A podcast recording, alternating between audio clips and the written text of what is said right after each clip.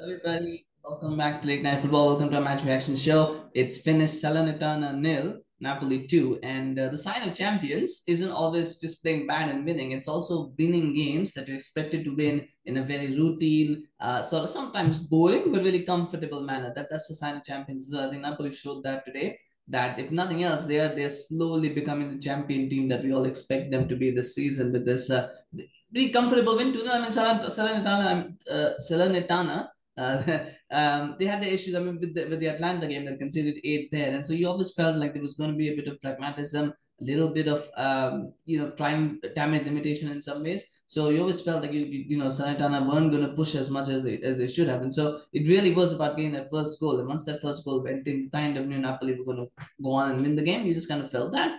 Um, but the fact that they got those two goals so quickly, either side of, of half time, I think that kind of knocked the stuffing out of Salernitana as well. Um, they did miss uh, Kvaratskhelia in the first half, at least. I thought they really missed him. Um, you know, the opening exchange, they just what he offers. I think Elmas is, is a good player, but something about Kvaratskhelia this season that just you don't you don't you don't there's just intangibles that you can't really quantify and you can't really put your finger on it, but it just brings something different to this team. Um, but a well worked goal for that first goal. Uh, it was a good pass down the down the line, like on the, on the left hand side, I believe. Um, it comes out. It's a nice little uh, pass that goes to Di Lorenzo. Di Lorenzo this season he's having captain leading from the front and he scores. It's a fantastic finish, by the way, just under the bar. You always like those kind of goals, and you hit under the bar and go in, except when it's against your team. But you know, you always like those kind of finishes where they go under the bar and just hit the crossbar and go in like that. It's always good to watch.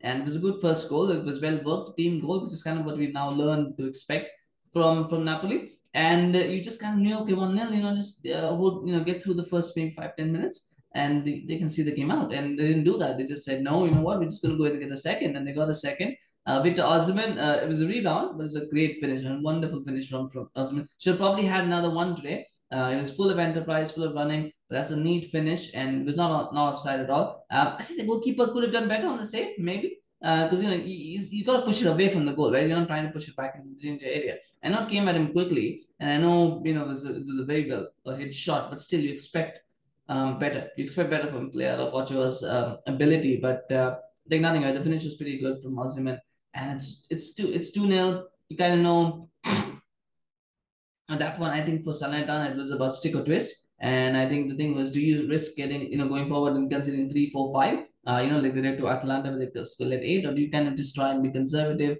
try and see if you can get a goal somewhere, but just but not go exert too much. I think that was the thing. I think they didn't try to exert too much. Maybe Napoli didn't allow them to. That's also possible. That Napoli just didn't allow them to, to get out of their shell, to come out of the shell. There was that one moment in the 82nd minute where uh, um, I think it was Lobotka, wasn't it, who had the shot against him, and that was just such a, a needless thing to do from Di Lorenzo. He just tries, and I don't know what he was trying to do there, but I think it was a little bit of complacency, a little bit of you know being casual. Sometimes you get so used to the pace of the game that um, any kind of slight change makes you a little bit uncomfortable, makes it a little bit uh, it's kind of hard to do. You know, then again up the pace a little bit. That's what happened with Di Lorenzo and uh, you know could have been, could have been costly. But uh, it's a good save from from Medellin. And again, another player who's kind of gone a bit under the radar. I think is all the other attacking talents they have has been really good this season. He got some good save. He has a bit of luck as well because even with the save, it probably could have gone in, but it takes the post and goes the other side. So uh, they keep the clean sheet 2 0, which I think they'll be happy with.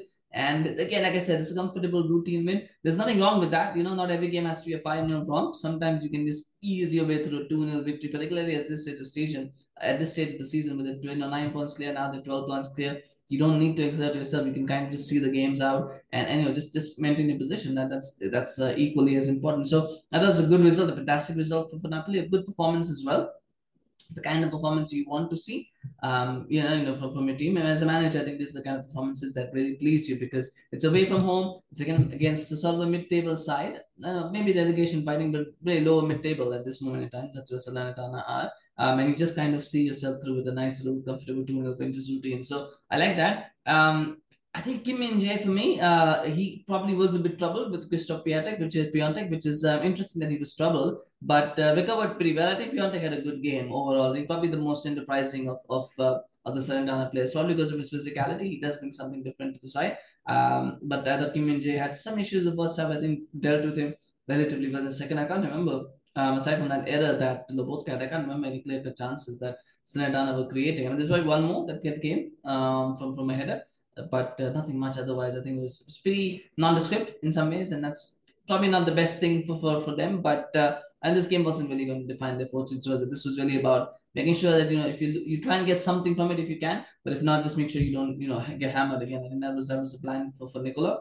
Um, and as far as Napoli concerned, I just I thought um, as I said, they missed Kvaratskhelia uh, in the first half. I think oh, Elmas came into the game in the second half. He also, I think, had an assist. So it was not too bad. I think he did pretty well overall um, in this game. But they were missing Kvaratskhelia and they want him back um, as soon as possible in the side. Um, then you talk about Victor Osimhen. And what can you talk about Osimhen? I think he's the man of the match for me. He's, he's, clearly the man of the match because not just his goal, but he was so full of running. As I said, he probably should have had another goal as well. He got a few chances that maybe he could have finished off, or maybe the pass could have been better. Um, but uh, he's a fantastic player. And for anybody who's thinking, ah, Osimhen, you know, next season, you know, go and sign him. When sign him, there's clubs out there that are saying, well, get Osimhen, get Osimhen. The fact is, if you're paying 100 million euros for the likes of Antony and Mudryk, he's easily going to be 150 million euros. Like that's that's that's that, that's going to be like the the base price. I think it's going to be 150 million euros. There's no way. There is no way that Napoli are going to sell him for less than 150 million. If they do, then I, you know, I, it, it would be it would be a waste. Like they, got to look for at least 150 million euros for him. Doesn't matter if a club doesn't pay it, keep him.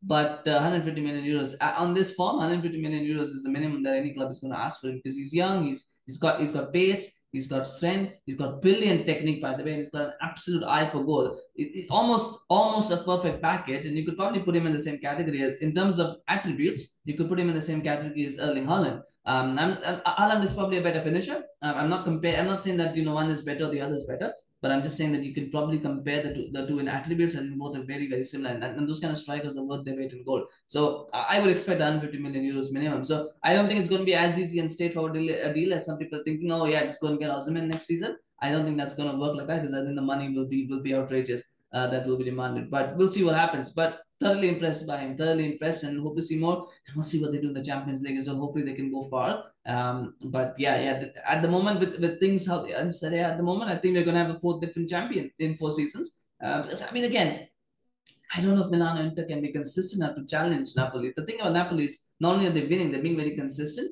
And you need a team that's going to be consistent. And nine points is a big gap to make, right? Even assuming the game in the hand is won, they're nine points behind. You, you need consistency of performances to be able to, to do that. And I don't think Milan they're just they're just tripping over themselves every every week or every other week. They just keep tripping over themselves.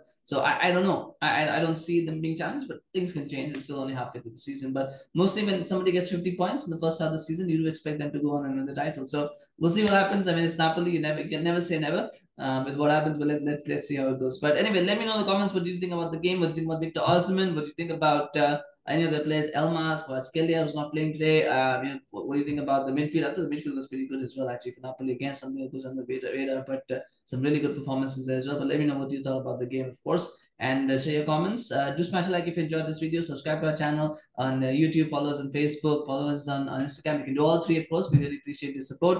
Thank you so much for watching. We'll see you again soon. Bye-bye.